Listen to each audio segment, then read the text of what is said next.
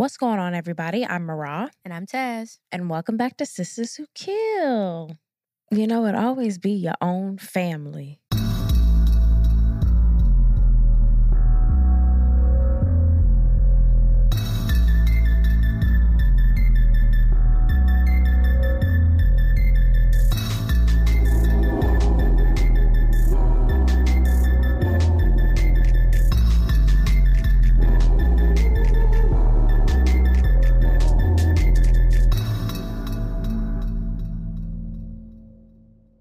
If you're listening to this, you probably already know what I'm about to say. That today is the day for you to start your podcast. You have everything that you need your computer, a little microphone, and Spotify for podcasters. It is the all in one platform where you can host, edit, and record your podcast and distribute it everywhere. Where you're listening right now, you can have your podcast there. I promise, for real. And it's free. And you can make some money off of your podcast for free. Free money. Free money is out there. Just go get it by starting your podcast today. Our players this week are Brianna Hunter, Lorraine's daughter, Shaniece Hunter, Lorraine's niece, Albert Thomas, Lorraine's husband, and Lorraine Hunter, our murderess. Lorraine Hunter was born in Hollandale, Mississippi, and most people described her as quiet, reserved. Despite all of the quiet reservedness, she did have an eye for men. Now, growing up in Mississippi and getting into her 20s, she was one of those girls that was a serial monogamous. Have you ever heard of a serial monogamous? Yeah. Stay in a relationship. You know, they're just like, yeah, in a relationship. And then once that relationship fizzles out, maybe they're in the relationship for a year, year and a half, maybe 2 Mhm. It fizzles out. And They before the, next fizzle is already gone, they already in love In the again. Sound like somebody I know. she was a person that also loved love. Like she wanted to find her Mr. Right. And while she was on that journey of finding her Mr. Right, she had a couple sons. I'm not sure. I could never find eh, this is kind of how almost everything words this. And I could never figure out if the sons are by the same man or by a different man, but it really ain't our business. I just wanted I just feel like y'all will want to know, and I'm just telling you we don't have the answer. Her two sons' names are Raydale and Tremaine, which are some nice names. You said these are some nice names. They are some nice names. Tremaine. Sound like he could. She called me Trey. Sometimes she say Tremaine. By the time she was 31, she met a man named Alan Brown. Now, Alan was a truck driver. And you know, truck drivers, they do a pretty good job of bringing home some money. I think truck drivers make a pretty decent amount. I don't know. I don't I don't know how much they make, but the girls that drive the truck seem to be making a lot of money. So, however, according to the people that knew Alan, Alan was a very cool, calm, collected. He was a laid back dude. And him and Lorraine had started to go together and they were together for about 10 years. And throughout that course of their 10 year relationship, Alan was making a lot of money, then he wasn't making as much money, then he wasn't making as much money. And Lorraine, she was getting mad, you know, no romance without finance. No romance without finance. If y'all don't know that song, that's on y'all. They started struggling financially. He's his the checks weren't coming in. Lorraine wasn't liking that shit. And on one of those cold, broke, lonely nights, Lorraine sneaky linked her way into baby number three, a baby named Brianna. Yep, that's right, a break baby. Despite all the fussing, cussing, and fighting that followed their announcement, Lorraine and Alan made their way right on back to each other. The new baby not worry them one bit. They still loved each other. And Alan was like, I'm going to raise her like she's my own. Now it's her kids, all three of her kids, her man, who is not the father of any of those kids, living in this house with his checks. All was fine and dandy with their little family until Brianna was about three years old. And all of a sudden, one night, and this was in 1993, Alan was shot and killed.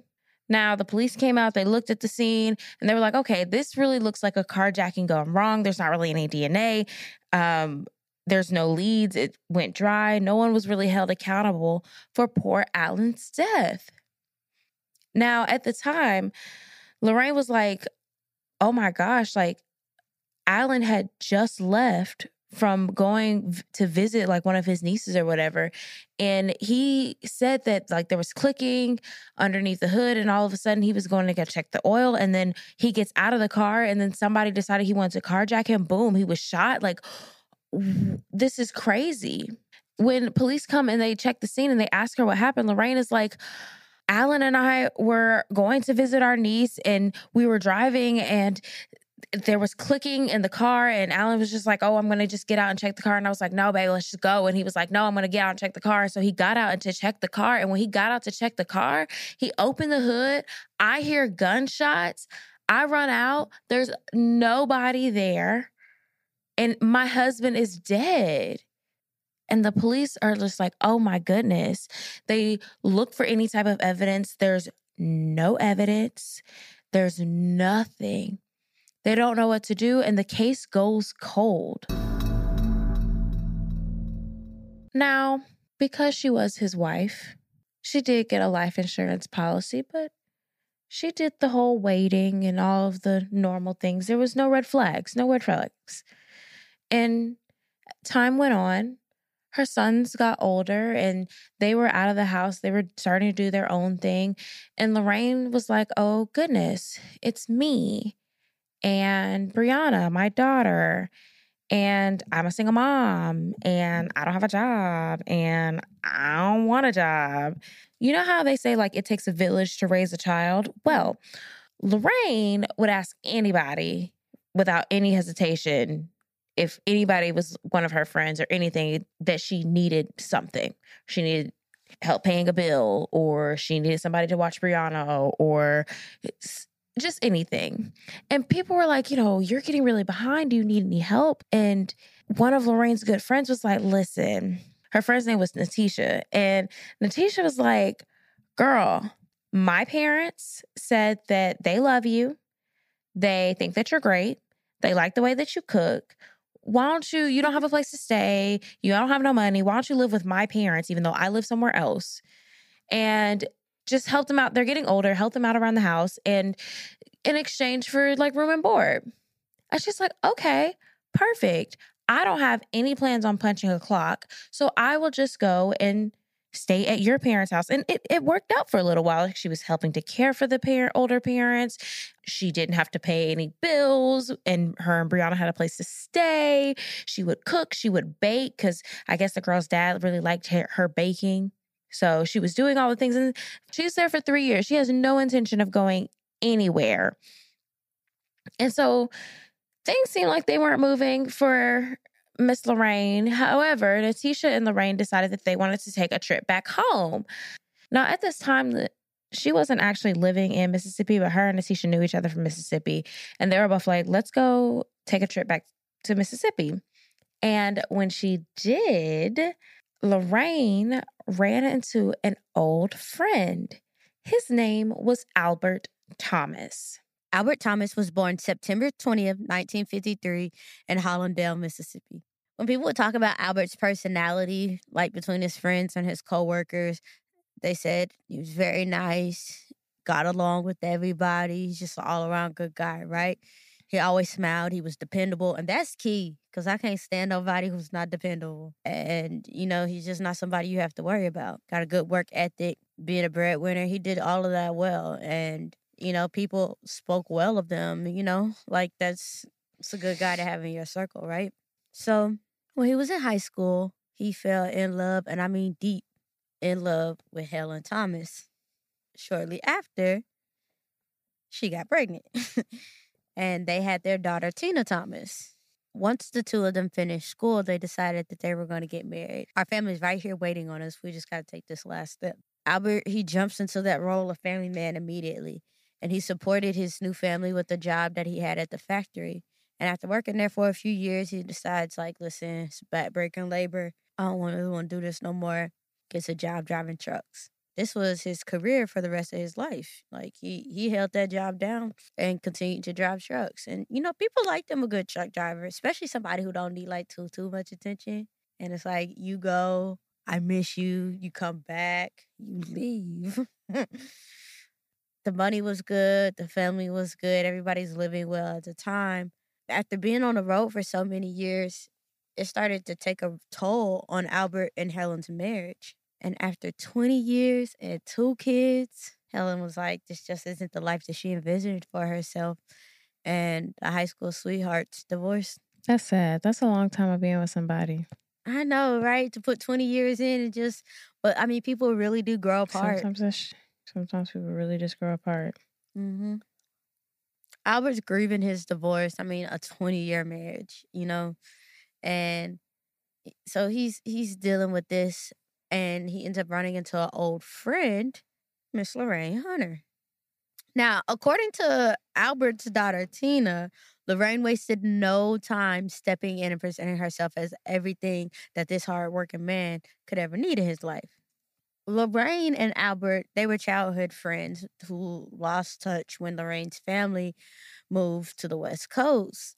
Lorraine quickly jogged Albert's memory on the times they used to have. And she kind of filled in that void that he was missing. Like, I almost imagine Albert liking being a man of routine and he has his job. He's the provider. He do this. He know his lane and he stick to that. And I can see like after 20 years being like, this is still our life. Like you do this, you do this. It's every day is the same. And he just be like, you know, i'm complacent. You know what I mean? But like Yeah. it don't feel like settling to him, but for her it's not enough, you know? Right, because for him, he's he's doing his job. Uh, Right. And so I'm sure He a he's country. happy He a have some- country. He a country man. Exactly. So I'm sure he's happy to have somebody come and cook and clean and do quote unquote womanly duties around the house, you know? and she she knew how to fill them shoes. Mm-hmm. Now remember, Lorraine and Nakisha are only out here to visit family. Now this trip for Lorraine has gotten extended until a few weeks. And after a little good home cooking and a little who knows what else, Albert was packing up his life and moving to California. Cause he had him a fiance. Okay. Yes, he did. I'm going to the big city. I guess he like, what do it matter? I drive trucks. I'm not home anyways. Albert, he is a man that was of his word. And so the first thing on his mind was making sure that his money was in order for his new family. They had a very quick wedding in Reno Valley, and Albert was like, All right, time to start to time to start to get to work, okay? He was a truck driver, of course, as y'all know, and he also worked at the auto parts store. So he was doing that because, of course, he had to provide not only for his own children that he had, that were adults, um, but you know, adult children, they still need things. He was providing now for Lorraine, for Brianna, and Lorraine still had sons that were grown and needed things because they probably never learned how to properly achieve financial freedom on their own. She was making sure that he was sending some money back to her other children as well. Yes. Mhm. Meanwhile, Lorraine ain't thought about a job and was not thinking about a job. As for Brianna, she was a sweet kid and Albert really loved her. Like he Albert really loved her like she was his daughter. And he was totally fine with taking on the responsibility of being her father, being there for her not only as a father figure, but financially to make sure that his now family is afloat. Things had started getting rocky because here goes Lorraine again. She starts talking about how they're not making enough money. She understands that he is working two jobs, but those two jobs are not bringing in enough money. And here we go again. How are you going to secure our financial future? How are you going to make sure that me and your daughter is okay? You love her like a daughter, don't you? Ugh, manipulation. We hate to see it. And things had gotten so bad that Albert was ready to go. Albert was ready to leave the relationship. If me working, you know what would make me be secure financially for the future? If all this money I was making was just mine. That'll that would secure the person who's making the money's financial future since that's all you care about. And he was pretty vocal about his plans to leave Lorraine. So it was no big secret that he was over her shenanigans. So, on the evening of November 3rd, 2009, Albert, Lorraine, and Brianna all decide to go for an evening walk. As they approach the area where Albert usually parks his truck, this is like this old, empty, dusty road. Um, you can kind of see it from his apartment, but it's just kind of parked a little down the road, right?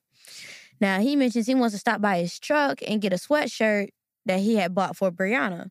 So they all three walk to the back of the truck, and Lorraine waits in the driver's seat while Brianna waits in the passenger seat.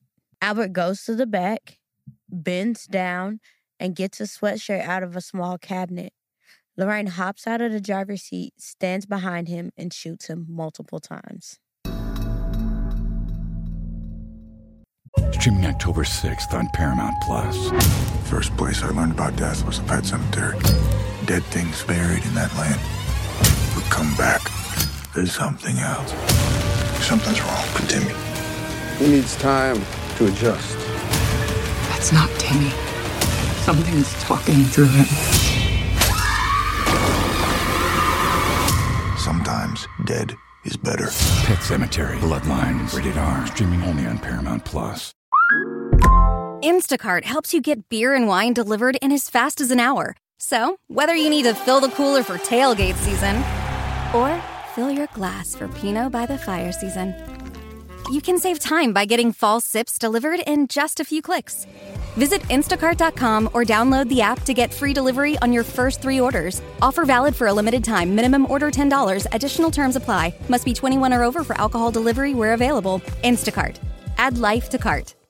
Now, November 4th, the next day, this morning, Don Moore, who is Albert's supervisor, comes into the office looking over his paperwork, checking things, and he realizes Albert's missed the delivery. And he's got to see what that's about because, as we said, my man Albert is dependable. So, Does his missing- job. Right. This is his job. So, him missing deliveries don't sound too right. So, he's like, let me give Albert a little ringy ding ding. And what's even more suspicious about him missing his do- delivery is the delivery's right down the street from his house. So his boss is like, something ain't right. Let me go check on him. So he looks and figure out where the location of Albert's truck is. Albert's truck ain't moved. It's still sitting there where he parks it at night. And and and Albert's boss can see that the truck has not moved in all this time, right? So Yeah, because with trucking, they can they have your GPS. Right. So Albert has not I even where you are. attempted to move this truck, right? So, or anybody else for that matter. So now he's kind of like panicking a bit. Something's not right. He goes to his office to make some calls, but when he gets there, the phone is already ringing. He picks up the phone and he's like, hello? And a woman answers back. And it's Lorraine. And she says, Please help me, Don. Please tell me you have some news for me because I have not been able to find Albert. So, can you do you know where he's at? Is there anything that you can tell me? Because I'm really starting to get upset over here. You sneaky girl. Don is like, I'm sorry to disappoint you, Lorraine, but I was just about to call you to ask why he hasn't started work yet. Now, Don is trying to be caring and helpful, and he wants to, of course, do anything he can, you know? He's like, Don't worry, ma'am. We're going to find him in no time. We got a tracker on this truck. We're going to go to the location of it. I'm going to send one of his coworkers out, and we'll figure out what's going on here real fast, right? So, Don recruits Richard Sergis to go out and check on Albert's truck. He's like, listen, man, Albert's missing. We don't know where he's at. GPS is saying that his truck is here. Go over here, check on him, let us know what's going on. So, Richard goes to Albert's truck, and as soon as he approaches the truck, he knows something here is wrong. Why is that? Because the truck door is open. We don't do that. Mm-mm. Mm-mm. So immediately upon arrival, it's looking like bad news bears, right? He gets closer and looks behind the driver's seat, and there's Albert on his knees, leaning forward in the back of the truck. Richard is like, I didn't need to investigate anything else any further. I know this man is dead. So immediately Richard calls 911. The police wasted no time getting there and immediately blocked off the scene. After confirming that Albert was dead, which was pretty apparent, police notified the coroner and fanned out to search the area. They were looking for any clues. They were trying to figure out who could be responsible for Albert's demise. Now, there were footprints and there were a lot of footprints. I mean, there were footprints all over the place. I mean, they were surrounding the truck and the sheriff's office. They took a lot of pictures of a lot of different shoe prints. And when detectives arrived to inspect the like cab of the rig, the backside of the truck, they realized how much blood was at the scene. And it wasn't like a little bit of blood. I mean, there was like literally blood dripping over the side on the outside of the cab of his truck. And it was weird. Like, it was like, okay, this is like there's a fuel tank in there that is dripping blood from the inside. Like, it was an alarming amount. And when the coroner arrived, investigators were legally able to enter the truck. They were able to now then touch and move the body, and they were able to get a better look at Albert. After finally being able to see that he had multiple bullet wounds in his back, they were like, okay, well, clearly he was shot to death. And the detectives and the coroner together, they were able to quickly label this case as a homicide. Once Albert's body was sent to the morgue, the detectives began to study the evidence left behind and noticed that there were um, quite a few things that seemed to be personal that were just thrown all over the truck. Um, what they didn't find, there were no shell casings, and that told the police of one of two things that, you know, they may have used a revolver, because y'all know, or they picked up the shell casings and fled the scene. Now, friend, I just went shooting and I paid attention to my shell cases. Your shell cases are really next to you, they're not closer to the body. You can pick them up, you can find them, hoes. no need to leave them there. They, they usually fall closer to you. On the scene, there's really no hard hitting physical evidence. The detectives looked into the person that, you know, was supposed to know where he was and would have his location. So they looked into his manager, Don, and Back at Don's office, detectives took pictures of his hands, his shoes. They were questioning him about everything that happened that morning. They were questioning him about Albert's usual work routine, like how often did Albert usually park his truck in the big dirt lot where he was found? Like, is he there all the time or is this a new phenomenon for him? Detectives questioned Albert's coworkers. Um, the coworker that found him, Richard, oh, they were like, okay, you looked in his car before you found him dead, but you didn't notice all that blood? Like, what's going on? Are you the murderer? Now, Richard was like, you know, one thing I can tell you about Albert is that that is very unusual because he is the type of person that keeps his things nice and neat. He's a simple guy. And the simple guys they have, they things they go where they go. They don't make messes. And his cab, the cab of his truck was a mess. Like there were things thrown everywhere. And I wasn't like him. Like he would he had pride in the way that his truck looked. Detectives knew, and even while they were questioning his coworkers, they all knew that like someone else had to have been responsible for this crime, but there was really no evidence. And they were like, wow, I mean, and all signs were leading to Albert got held up. Somebody was trying to rob the truck. He got carjacked and was shot. However, after looking into the car and all the contents because there's also have a catalog of everything that's in those trucks they realized that nothing was missing. Nothing. Everything was thrown all over the place but nothing was actually missing. So they were like okay maybe it's not a robbery or a carjacking. And they're like okay well let's let's look back at square one. Let's look back at albert when he was at the crime scene.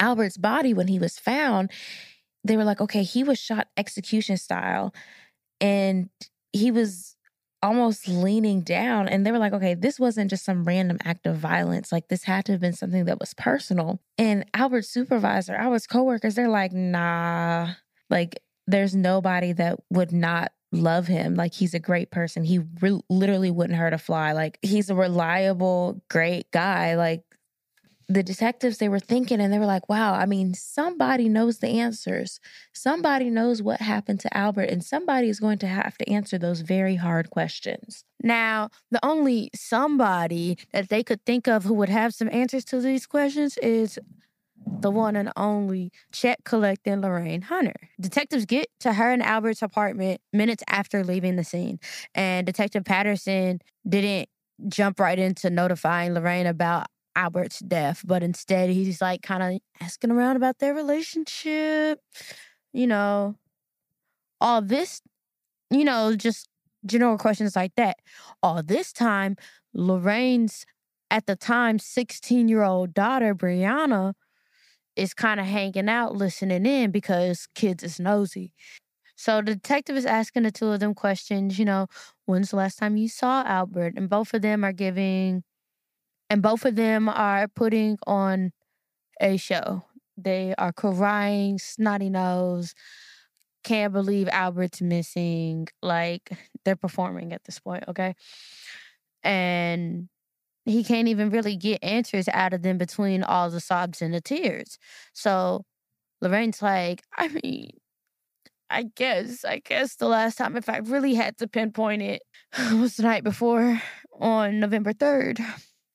And she goes on to explain that Albert had not one, but two jobs. So it's perfectly normal for him to be gone from the house long before the sun came up. She's like, I mean, me missing him is not out of the blue. Like, I just didn't get to see him off to work this morning. But like, now we're starting to get worried. Detective Patterson's doing his detective game, right? And he's feeding her a bit of information, just, you know, pulling things out of her. And he's like, Yeah, so we found Albert's truck actually, and there's a dead body inside. But we can't tell for sure if that's Albert because the autopsy hasn't come back yet. And although this may be true, we've all got it in our head that this is Albert. Upon hearing this news, Lorraine immediately intensifies her snotty cry. And she's like yelling. She's completely lost it at this point. I don't know where he was. I've been looking for him all morning. Oh, what could have happened to my poor dear Albert? I don't understand. He didn't deserve this. And she's just really carrying on. Now, detectives are like, I think we have enough here for the moment. They go and they talk to the neighbors and the workers and people around the area who might have been close by, could have seen something, could have heard something. And unfortunately, detectives come back empty handed. They have no clues, they have no leads. So they're like, listen, we got nothing to lose. So so they put out in the media their phone number and a number to the local tip hotline and was like, listen, y'all, we need your help. If you know anything about this, please feel free to give us a call. Now, the autopsy report comes back and does confirm that this is Albert and that Albert has bullet fragments from a 38 caliber revolver in his body. Mm. Also, Albert was not only shot twice in the back, but also shot in the head, and nothing in the report stated anything about him having defensive wounds on his body, which is furthermore like Albert didn't feel in danger. Albert had no reason to feel like he needed to protect himself, which is why there's no defensive wounds. So, back in Mississippi, Albert's family is still all torn up about this murder. And the detective reached out and he's able to get in touch with Albert's daughter, Tina, who pulls herself together, gets on the phone. Detective's like, Do you know any information that might be helpful? And she starts to remember and she was like, You know what? I remember hearing that my dad is not Lorraine's first husband, but in fact, she used to be married to a man named Alan who died in a similar way as my dad. That's a red flag. And Alan was killed in 1993. Detective Patterson is like, Thank you so much. That was very helpful. Goes back to the station, pulls this police file, looks and sees that this case is also cold. So, what you're saying is the killer is still out there, which means that the killer could potentially be The same Right. person. Right. So he's connecting these dots and he starts to look into what Lorraine did after the murder of Alan Brown. And what he does notice that sticks out just a little bit is that she walked away with a good $312,000 from a life insurance policy. And she lived off of that money and other people until she got married to this man. So it's it's giving I was broke and needed more cash. Albert's family was like, you know what? I'm just gonna say it. Everybody's thinking it. I'm just gonna say it. I think she killed Alan, and I think she killed Albert. Both of them. We already have our suspicion about Alan, Alan, but our good Albert. First of all, Albert had a life insurance policy worth two hundred twenty-five thousand dollars. However, with that $225,000 insurance policy, there was a contingency plan. And that contingency plan said that if his death was a result of a murder, it would double. I've never even heard of that. Right. That feels a little enticing. If I die of murder, you get more money.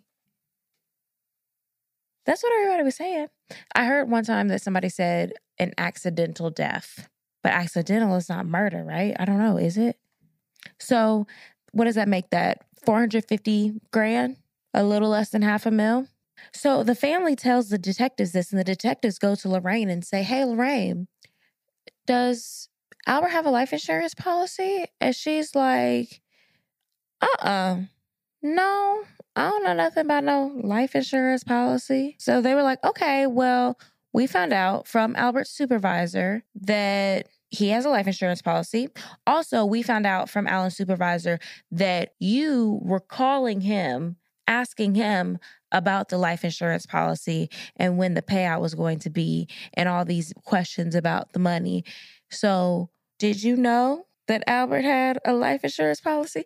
I hate when people ask me questions that they already know the fucking answer to. I know, right? I hate that shit. You know I know. Stop fucking playing with me. They got to make you say it. And then she was like, "Oh, that's right. I forgot." And they're like, okay. And she was like, you don't understand. It was just like everything was a blur. Like this was a very bad memory. Like I'm, my husband is dead. And the detectives are like, all right, girl, we don't have enough to arrest you, but we gonna be back. And so the detectives are doing their detective work and they start digging through Albert and Lorraine's finances. And baby, guess what they found? Not only did Albert have a life insurance policy through the trunk, trucking company he worked for that doubled. He had multiple policies taken out in his name. All of them added up to about a million dollars. And so the detective is like, all right, we clearly are seeing a pattern here today. And they're like, and they decide that they're going to put a freeze on Albert's death certificate. Now, if the death certificate isn't in, no one can get the money. And then he goes back to Lorraine's apartment. He's been to and fro Lorraine's apartment multiple times. I think this is right now we're at his third time at the crib. Goes back to her and he's like, All right, listen, would would you uh take a polygraph? And she looks at him and she's like, Sure, no problem. I'll take a polygraph, no problem at all. The detective's like, Great, I'll see you tomorrow. And she's like, Great, I will see you tomorrow. Tomorrow comes. The detective shows up, and baby, she is gone. she is out of there. she didn't answer the door. She didn't answer her phone. Her car was gone. She was gone. Now, a week later, the detectives don't, they're just like, I don't know where the fuck she at. But they get a letter a week later from somebody saying that they are Lorraine's attorney and to leave her alone.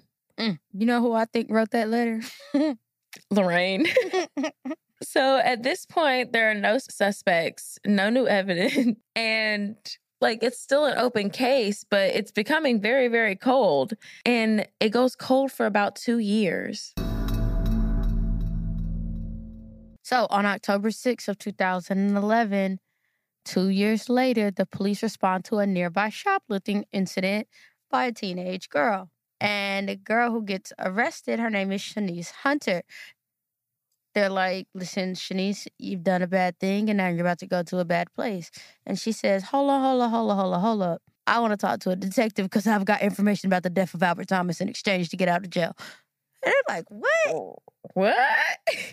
Girl. How you get arrested for shoplifting and then tell me about a murder? And tell me about a murder because we wasn't even on this level right now, girl. We were on shoplifting. You're on murder. Girl, you just been holding this one in your pocket. Anywho, they're like, okay, what you got to say? You've got my attention. Let's hear it. So they pull Detective Patterson in, and Shaniece is like, listen, this here has been on my heart. I have not wanted to hold this terrible, terrible secret for all these years. Something about today tells me it's time. Could be that I'm about to go to jail, but something about today tells me that it's time. And she says, not only does she have information about the murder, but she knows exactly who did it. The only reason, the only reason she kept her mouth shut for so long is because she didn't want to appear disloyal to her own family. I'm like, okay, so who did it? She was like, oh, it was my aunt, Lorraine, and my cousin Brianna helped her. And she was like, listen, they don't like niggas who tell niggas business. And I didn't want to be that guy, so I wasn't that guy. But today feels like the day. They're like, how do you know this? Shaniece is like, well, you know, one day I go over to my auntie house and when I walk in, I see my cousin Brianna on the couch and she's holding a revolver like a handgun. She says the two were shocked to see her and she quickly turned around and got the hell up out of that apartment because it looked like none of her business soon as she walked in, right?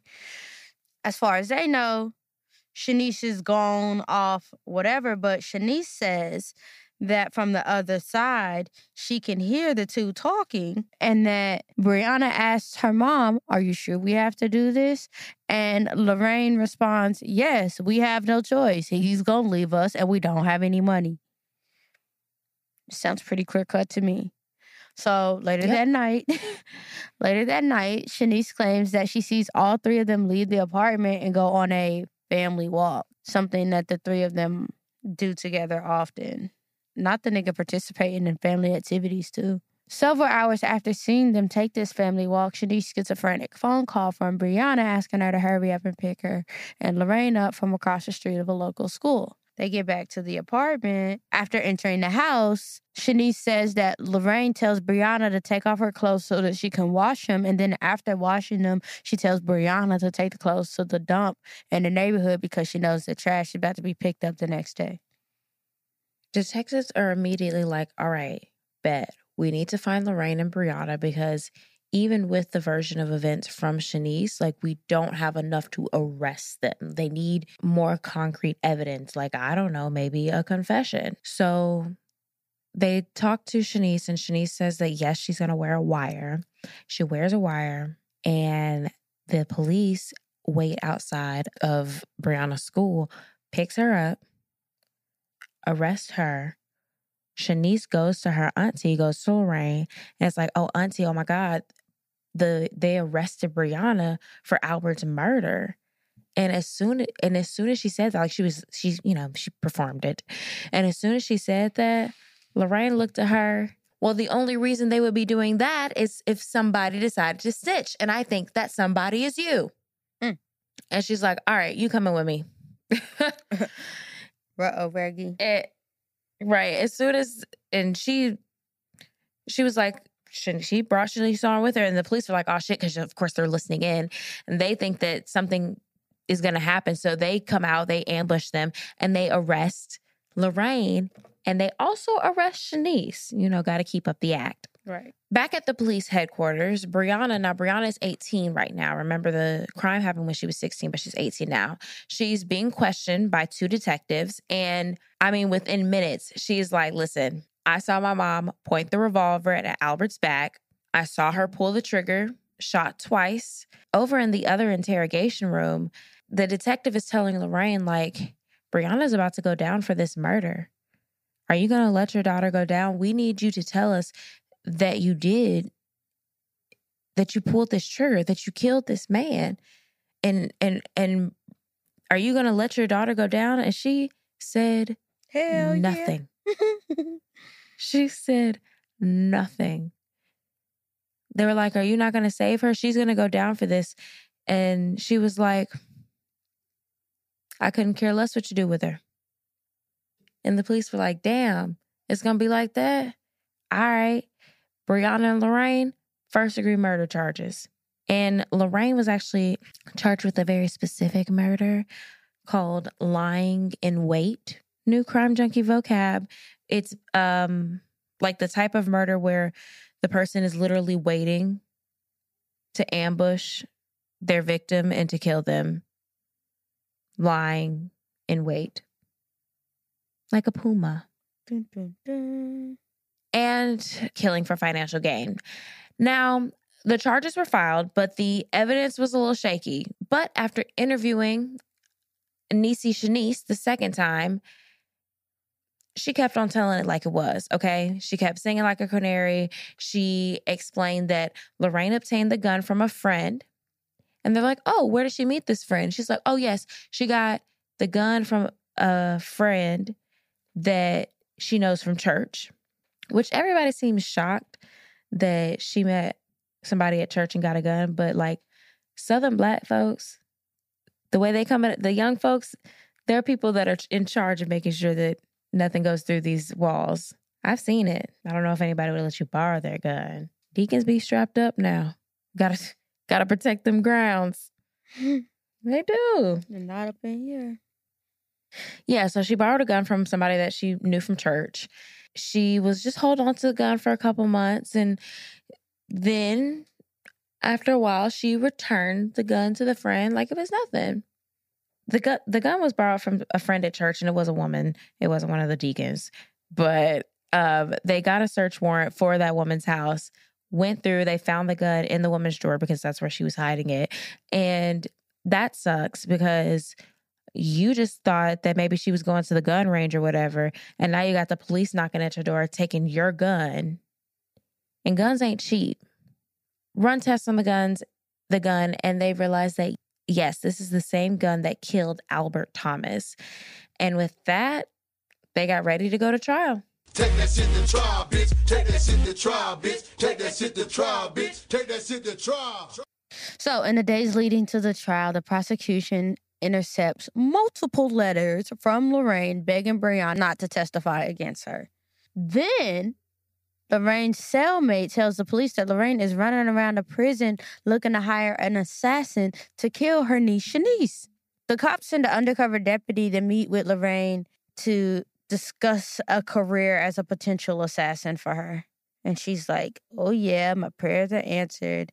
We about to take this girl out. She's talking to this man, and she ends up inviting him over for multiple visits to further discuss this hit. And every time he visits, of course, the conversation is recorded. And Because he's a police officer. correct. And Lorraine is heard saying on tape that Shaniece has to be quote unquote eliminated so that her and her daughter can go be free. And whatever you need, mama will provide. Like what?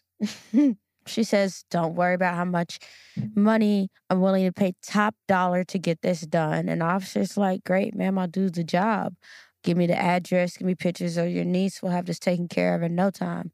So Lorraine gets on the jail phone, the phone in the jail. Not her phone that she has in the jail, but the phone that the jail provides for the inmates. And asked for somebody to send her pictures of Shaniece for her hitman. she didn't say for my head, man. He's so stupid. She, So why would anybody send that to her anyways? Didn't they know? Uh, so she probably didn't say for my hitman. She probably played it like, oh, how my niece doing? Send me some pictures. Or she probably just I was gonna say she probably asked Brianna, but nah. But no, she probably just They're like, all they all got arrested at the same time. right. the That's what I said. Nah, but she know. probably was just I'm trying to figure out what the family dynamic is. Like, I know Listen, all she got to do is play it real cool and be like, "It's lonely in here." Trying to make, you know, we can stick pictures on the wall. Y'all should send me some photos of everybody. Give me this. Her niece. She probably talking to her sister. Give me, give me a picture of you and my Send- niece. You know, I miss send me y'all. a family photo. Yeah. Yeah. Now, with all these recordings in place, the prosecution skips right down to the clerk office and formally files an additional charge of solicitation to commit murder on Lorraine Hunter. During the actual trial for Albert's death, Brianna immediately reached out to the prosecution and lets them know that she is ready for a plea deal. I'm over it. and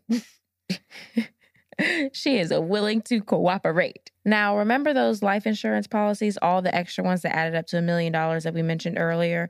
Yeah. Brianna confirmed that her mother pushed Albert to take out the policies, and she also forged quite a bit of them herself. She also went on to say that her mother made three, count them, one, two, three failed attempts to take Albert's life. Three times that she planned and went out to go do that.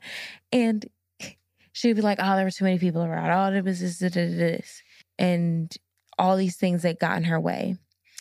Now, in return for her cooperation, remember she was ready to cut a deal. Brianna says that she was going to plead guilty to three counts of attempted murder and one count of voluntary manslaughter. She received a total sentence of 18 years, nine months, and she will be eligible for parole in August of 2026. August 21st, 2017, the jury found Lorraine Hunter guilty of every single charge, including the two special charges of the lying in wait into the killing for financial gain. Now, hmm, the jury went on to recommend the death penalty, and the ruling Judge Fisher said absolutely and imposed an airtight death sentence on Lorraine Hunter in December of 2017. However, in March of 2019, the California governor imposed a moratorium on the death penalty, which temporarily temporarily suspends all executions in the state. Lorraine Hunter is currently serving her death sentence, but she's not facing execution. Death. Right. I mean, she's sentenced to death, but she's not up for the death penalty anymore. Right. As for the case of Alan Brown's murder in 1996, that's just hearsay and speculation, and there are no official charges against her. All right, y'all, it's time for. Well, I'm not black. I'm OJ. I didn't do it, but if I did, this is how I would have got away with it. Mm, I ain't do it, but if I did, I don't know that I'm gonna test faith twice. If you did kill Alan and got away with it and got some insurance money from it, don't know that I would run that skit again. When you win mean, and- big, you gotta leave it that you won big, not that you a lucky motherfucker. You know what I mean? Like, don't push it. But, you know, maybe she was a gambler woman because the odds were the same. Two men, originally from the country, names started with A, truck drivers. Is that part of the odds that their name started with A? had children on their own before she got with them because she had children on her. You know what I'm saying? She was playing the numbers. I ain't do it, but if I did, I would have got a job. Mm.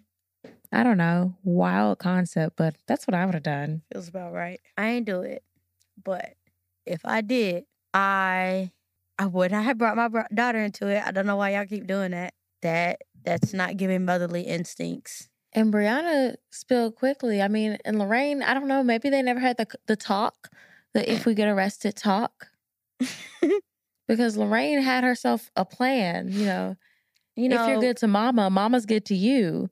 most most If mother and daughters, Mama, the talk. Mama's good. Huh? Yes, we need to have the if we get arrested talk. Most most mother and daughters, the talk is not the if we get arrested talk. Well, most mother and daughters aren't committing crimes. hmm Yeah, I definitely think she should have acted alone though. Like she was 16. Yeah, another one. Um, I don't know if I want to say this one, but I didn't do it. But if I did, I'm not gonna hold you. I don't know if getting arrested for shoplifting would have been what made me snitch You about a murder. I'd have held that ticket. I just a really don't, and I'm not trying to go there, but I'm just saying, like, that had nothing to do with nothing. That seems like a real girl. They will give you a little warning. You pay a hundred dollars. You take the class. You promise not to do it again. You had other options than to play that card because it's a strong card to play. yeah, you threw out that spade quick. I ain't do it, but if I did, I do not think I would have coordinated a hit inside a prison where I'm being monitored. And for a murder. hmm hmm I don't think I would then carry on to coordinate a hit on somebody else's life. But that's just me. Right. Um, I ain't do it, but if I did, I would have done what Lorraine did. I don't know if she actually had a lawyer, but she sent a letter like a lawyer. Mm-hmm. Leave me alone. Mm-hmm. Back, back. Um, I think I would have done that. Let me get my hand on some Esquire papers. is that what it is? I guess that's what you could call it. I ain't do it, but if I did, if I was going to send letters to Brianna not to testify, me and Brianna must have already developed a secret language or a code where she gonna know what the fuck I'm talking about. Cause you just write in, please, please don't testify against me. Right there, so they can have it in the print that you were trying to persuade a witness. It wasn't given thinking through. Mm-mm. She was just trying to solve the problems in front of her at the moment. All right. Parole or no parole? Mm, I'm I not don't going know if this was a death sentence case. I'm not gonna hold you. Like it was fucked up, but like I don't know if it was Maybe worth the death penalty feel in like the first place. get her on Alan, so they're gonna go extra hard on her. I don't know if this was a death sentence case. You know, you know how I feel about the death penalty. Right. But we can't just be handing that shit out all willy nilly. Like you can you can still give out life. Mm-hmm. Mm-hmm. Even life without. Mm-hmm. Dang. So, parole or no for, for you? Life without. Life without. Yeah, I'll I'll agree to that. She has no intention of doing better. It don't seem like. All right, y'all. It's time to read some reviews. You can leave us a review on a lot of different platforms, like um, I don't know, Apple Podcasts. You can rate us on Spotify, Audible, Amazon. I think I don't know wherever the hell you're listening. See if you can leave us a review, and if you can, do you mind doing that for me? Thanks. So this review says, Hello from Norway. I've never sent a comment to any podcast show. That's how good this is. I'm always looking for good crime podcasts and came over this one. I love, love, love your show, and now I'm obsessed with this and I don't listen to anything else. I listen to this on my way to work, at home, when I'm cooking, at the gym, like everywhere and any chance I get. You guys are funny, and the way you tell these stories and discuss between y'all is, is different than what I've been listening to. Keep up the good work, and thank y'all for this podcast. More power to Black voices in podcast world. More power to Black voices in the podcast world. Kind regards from a Black fan in Norway. Love and peace. By the way, mm-hmm. I'm not Black. I'm OJ. Love that shit. Thank you. All the way in Norway. Mm-hmm. We That's worldwide. Bitch, I'm worldwide. Is that from a, um, a reality TV show? It is. Okay, this one is five stars. I ain't even gonna hold y'all. Hey y'all, I've been listening since 2021. Love the chemistry, the realness, and the passion you guys have. Marah, keep on breaking out in song. I hear you, girl. Taz, when you get into the story and you make your own little side stories, I live, okay? I started saying I ain't even gonna hold you because of you, Marah. Love y'all. Keep being great. Vaughn. Thanks, Vaughn. I don't even know when I say keep that. Being great. Right. Shout out to you. That's it. That's Thank the end so of our much, show. guys. Happy to be here for another week with you. Mm-hmm. Welcome to my bedtime story.